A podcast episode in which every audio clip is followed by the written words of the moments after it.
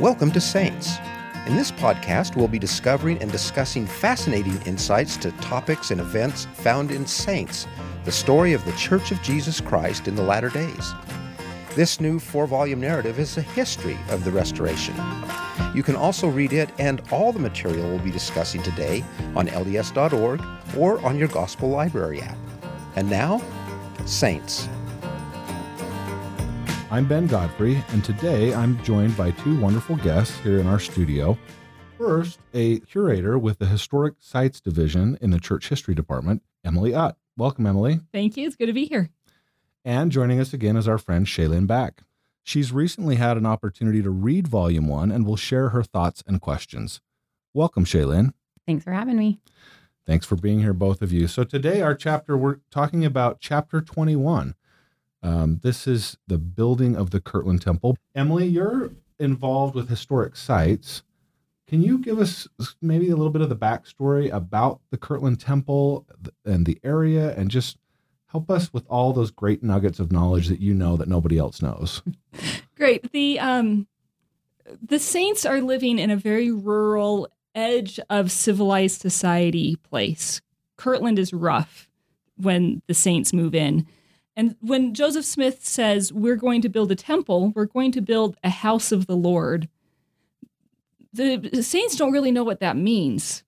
They're used to, if they're from New England, they're used to these, you know, kind of big frame, white, federal revival, Greek revival looking buildings. But there's no thought in their head that they could build anything like that in Ohio. So they start putting together plans. Let's build it out of log. Let's build a little one story frame building. And then Joseph Smith comes to them and says, No, we are building a stone building. It's going to be the biggest building within hundreds of miles. And all of you may think that you're not qualified to do this thing. You don't know how to build buildings like this. But God said, Build a house of the Lord. And we're going to build something that will last a very, very long time. And I should tell our listeners, Shaylin also has the interesting background that you were a missionary in Kirtland. Yes, I was. So you're pretty familiar with this story as well. Yep. That's awesome. So you can you can help us understand. T- so tell us a little bit more about the construction of the temple.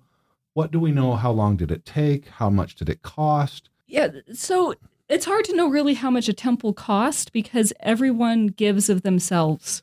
Members of the church are donating their time, their abilities, and they are going out and cutting down the trees themselves. They are quarrying the stone themselves. So they're not really buying anything.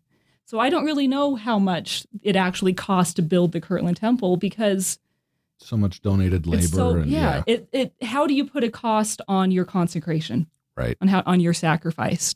Um, and so they they build this thing out of out of stone, and because the stone in the Kirtland area is not like the beautiful stone that you can dress and make look perfect. They stuccoed it. They covered it with the remnants of things they found in their community. The broken china that had been thrown away is salvaged and made into plaster to put on this building. And then those carpenters who they know how to work with wood, but they don't know anything about building a building of this size. They just take the best that they can do. I actually had no idea. The temple is actually the walls are stone. Mm-hmm, they are. I thought they were wooden walls that were stuccoed. It, the exterior walls are stone walls. Wow. I, I uh, seriously, I didn't know that.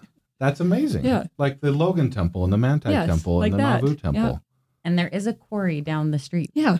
Which is hard for me to imagine vis- after visiting the quarry, and you can still see the markings. Yeah. Them taking the stone to the temple Yeah. and transporting it with the limited resources that they had. So they're cutting stone out of this quarry. They're putting it in the back of their wagons. And remember, they're poor, so their wagons, odds are, are going to break as they try to haul the stone from the quarry up to the temple site. And because they're so worried about violence and the threats against the church, they work on the temple during the day and then stand guard over the site at night. Wow. And they do this for the entire construction process. They, they literally they give everything they have to this building. So when I walk in the temple today, I see those remnants. The building isn't quite level. You notice, the steeple tilts just a little bit because while the outside wall is stone, the inside wall is wood, and structurally it it leans. You can see the saw marks in the floor floorboards. You can see all of those little bits and remnants of the sacrifice of those people. Taking a little diversion from the chapter, and we'll come Mhm. back to that. But while we have you here and, and you're an expert on architecture and preservation, Mm-hmm. As members visit the historic sites and we see the Kirtland Temple, it's owned by the Community of Christ Church, and they're very gracious in giving Mhm. tours there.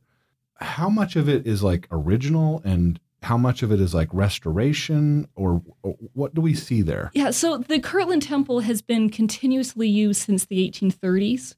And fortunately, this may sound odd for the preservation of the building, it's been used by people who didn't have enough money to make it look good. so they didn't they never went in and restored it. They never fixed it.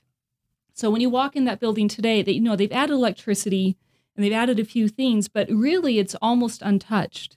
The plaster on the exterior walls has been replaced. They had some water problems in the 60s and their fix caused more problems. The outside stucco has been replaced.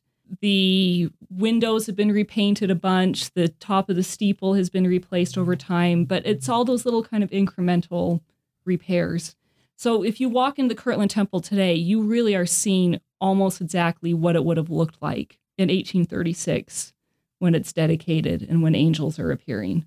Wow. The the changes that are that have been made are so subtle that you have to be a, a nerd like me to know what's going on. So the, the benches, those are all original. Those are original. The box pews on the main level are original. They didn't actually build box pews on the upper um, sanctuary um, until about the early 20th century. Hmm. So those are a later addition, but pretty much everything else in the building. So when you sit in that pew, when you stand at that pulpit, when you walk across that floor, you are walking and sitting and standing in the same physical space that the pioneers were in in the 1830s. It's a powerful, powerful place. incredible. And of Yeah. course, there are, there are other sites in historic Kirtland that visitors can see when they go there. There's the Newell K. Whitney store, and what what else can visitors see there? Yeah. So Newell K. Whitney and Ann's house is still there. There are some buildings that have been rebuilt, like the sawmill and the ashery, but that it, that just put you in the mindset of what life was like for them. You know, as they were Mhm. giving of their time and talents to build the temple and things like that. Well, and what I was thinking, just as you were talking too about, you know, the people presenting these ideas to build the temple, and they're like, let's build out of logs. They just have no idea. It made me think of in the Book of Mormon when Nephi's commanded to build a boat, and his brothers are just like, you cannot build a boat. And he's probably thinking, I have no idea how to do this. But then it's like the Lord, the Lord reveals those plans to him. And so I feel like that's how it was with the temple too. It was just something so overwhelming. They had no idea what they were getting into,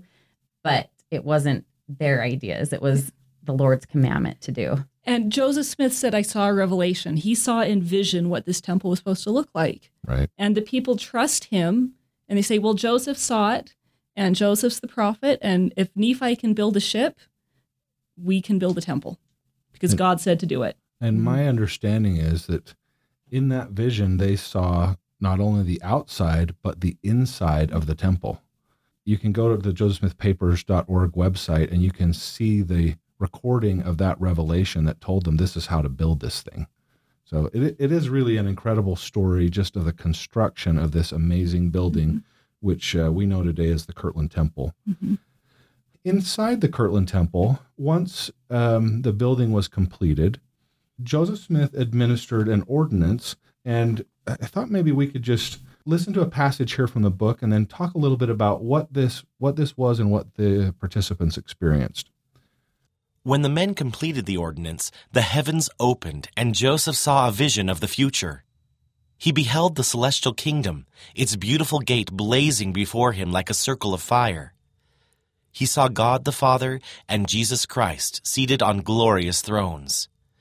The Old Testament prophets, Adam and Abraham, were there as well, along with Joseph's mother and father and his older brother Alvin.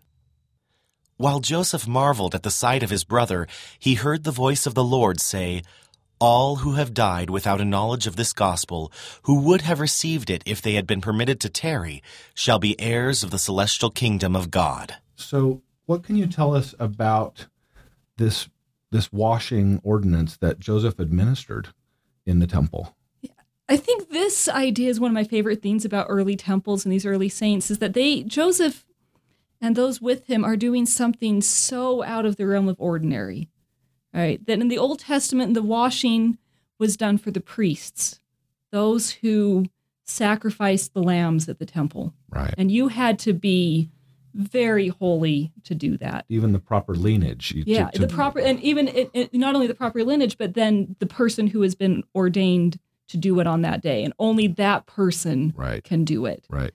And then Joseph Smith comes along and says, This power, this washing that biblically was only left for the prophets and the big deal, is now available to all of us. In Joseph Smith's family, when Alvin died, they are so nervous for his salvation because they had been taught that because Alvin wasn't baptized, he was damned.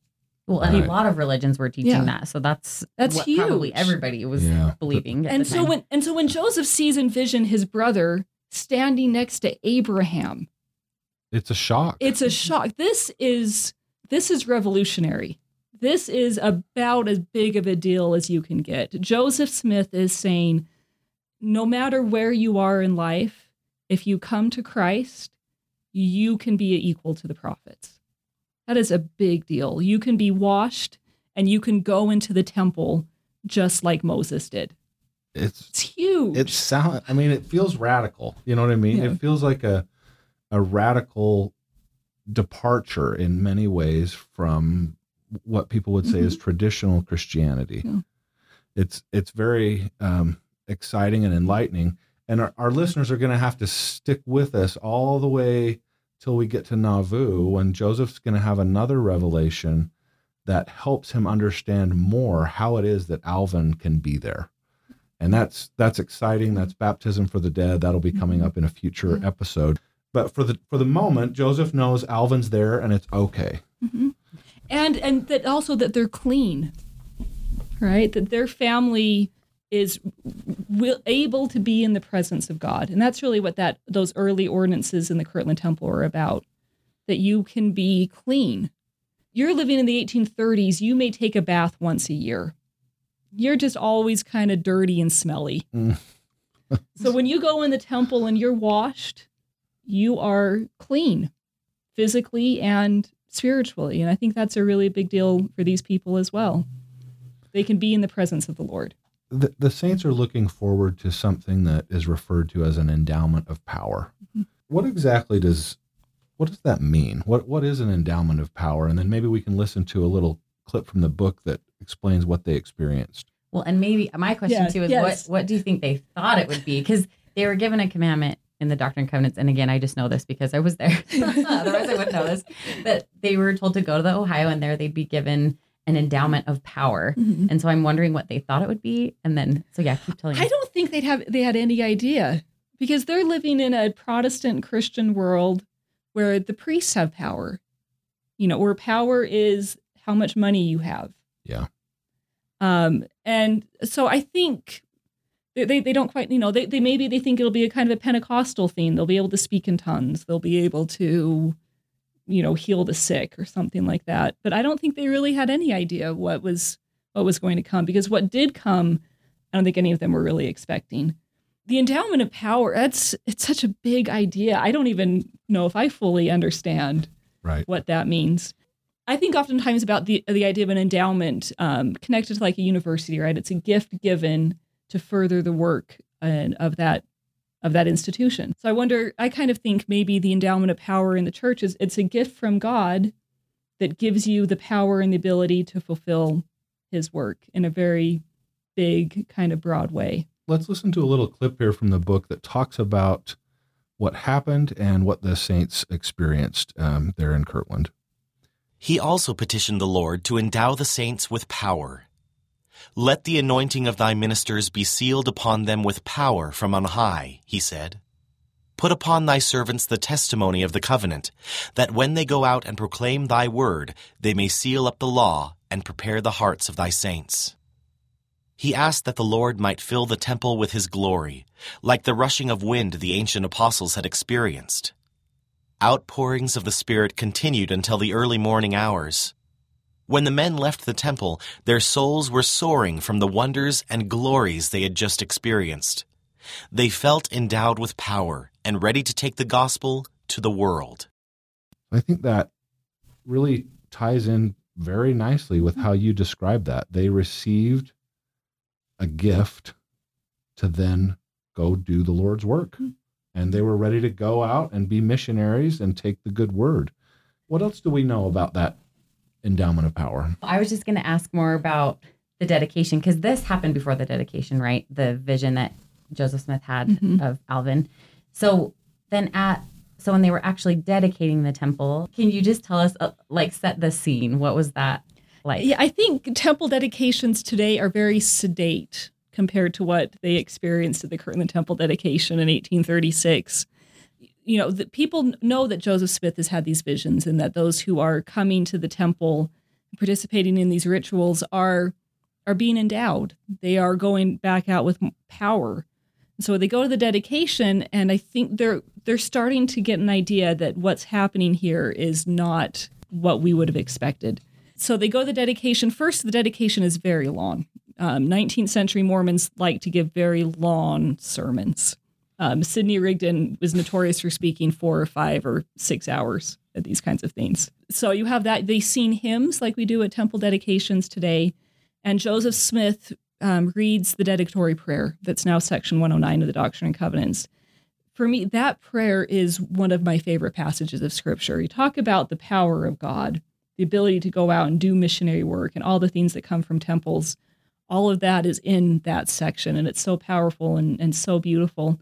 They sing the Spirit of God, which was written for the dedication of the Kirtland Temple. They do a Hosanna shout.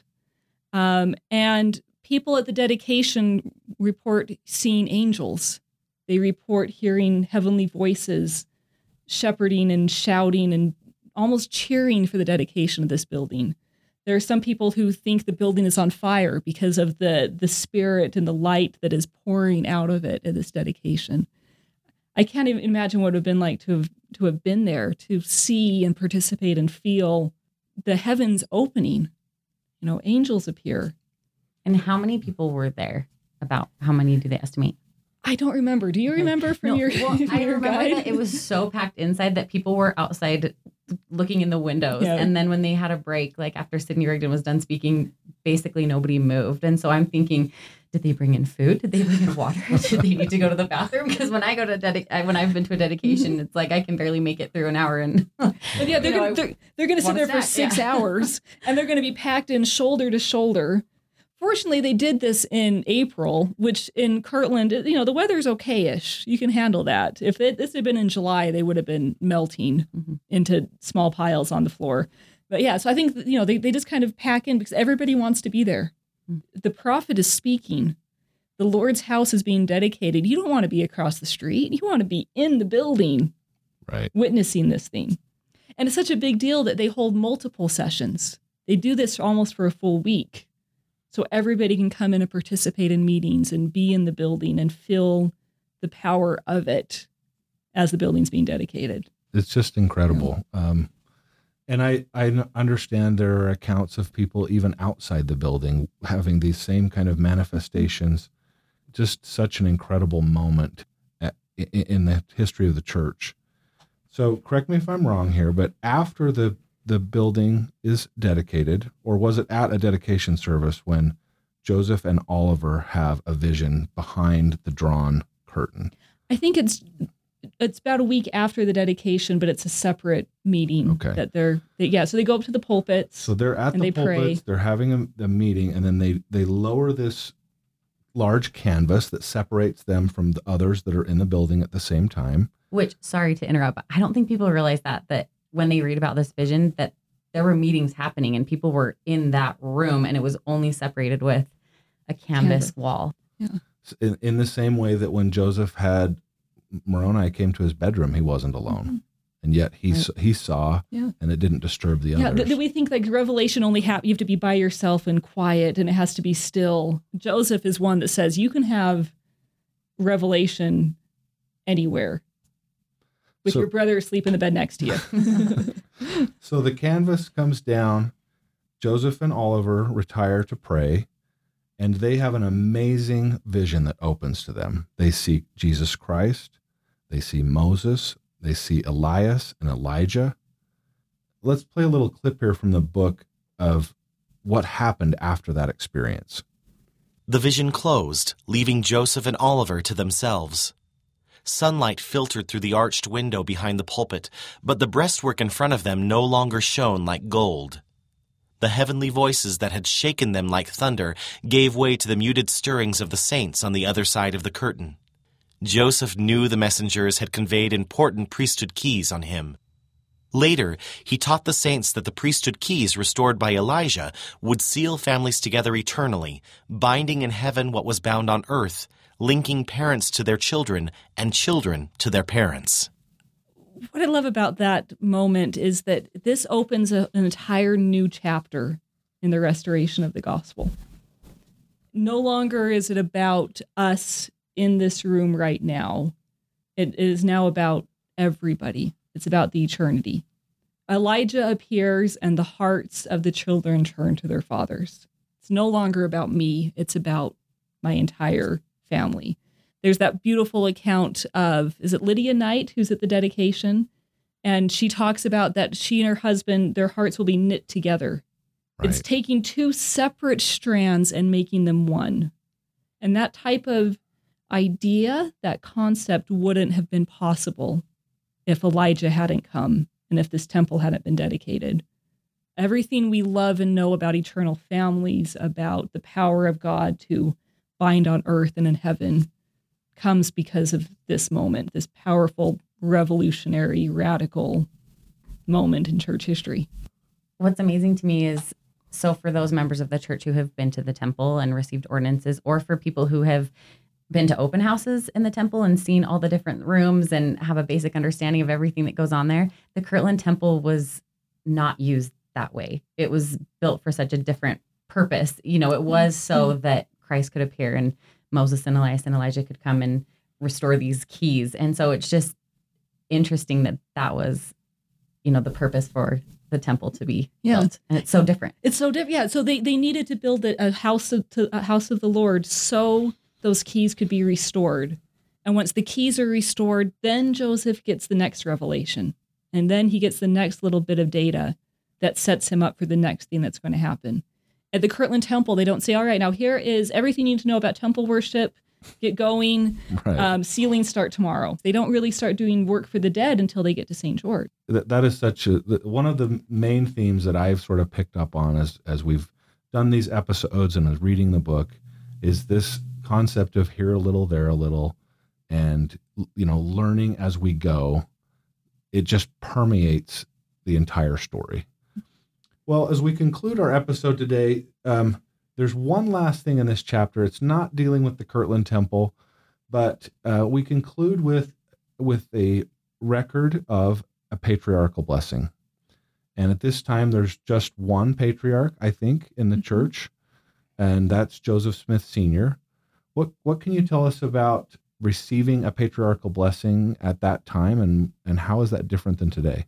I am not the expert on patriarchal blessings, so, um, but uh, yeah, it's th- this idea that this family tie that you want a blessing that connects you to Abraham, and Joseph Smith Senior, as you know, he's jo- he's the prophet's father, so in many ways he is the patriarch. He is the logical person to do this. Um, and if the heavens are opening and God is speaking, have the patriarch speak to you. And again, we can sort of trace the roots of that right back here to to Kirtland in the in the beginnings of of the history of the church. Well, thank you both for being here today. It's just sort of incredible as we think about these things, the sealing power, patriarchal blessings, being able to trace those back to these early days of our of our ancestors, of our forefathers and foremothers um, in Kirtland. Um, thank you both for, for sharing your thoughts and insights, and thanks to all of you for tuning in today. You can always learn more about Saints by going to saints.lds.org, where you can explore our latest updates, topics, and videos. You can read or listen to the book in the Gospel Library under the Church History section. And finally, you can download this episode and subscribe at themormonchannel.org. I'm Ben Godfrey. Thank you for listening.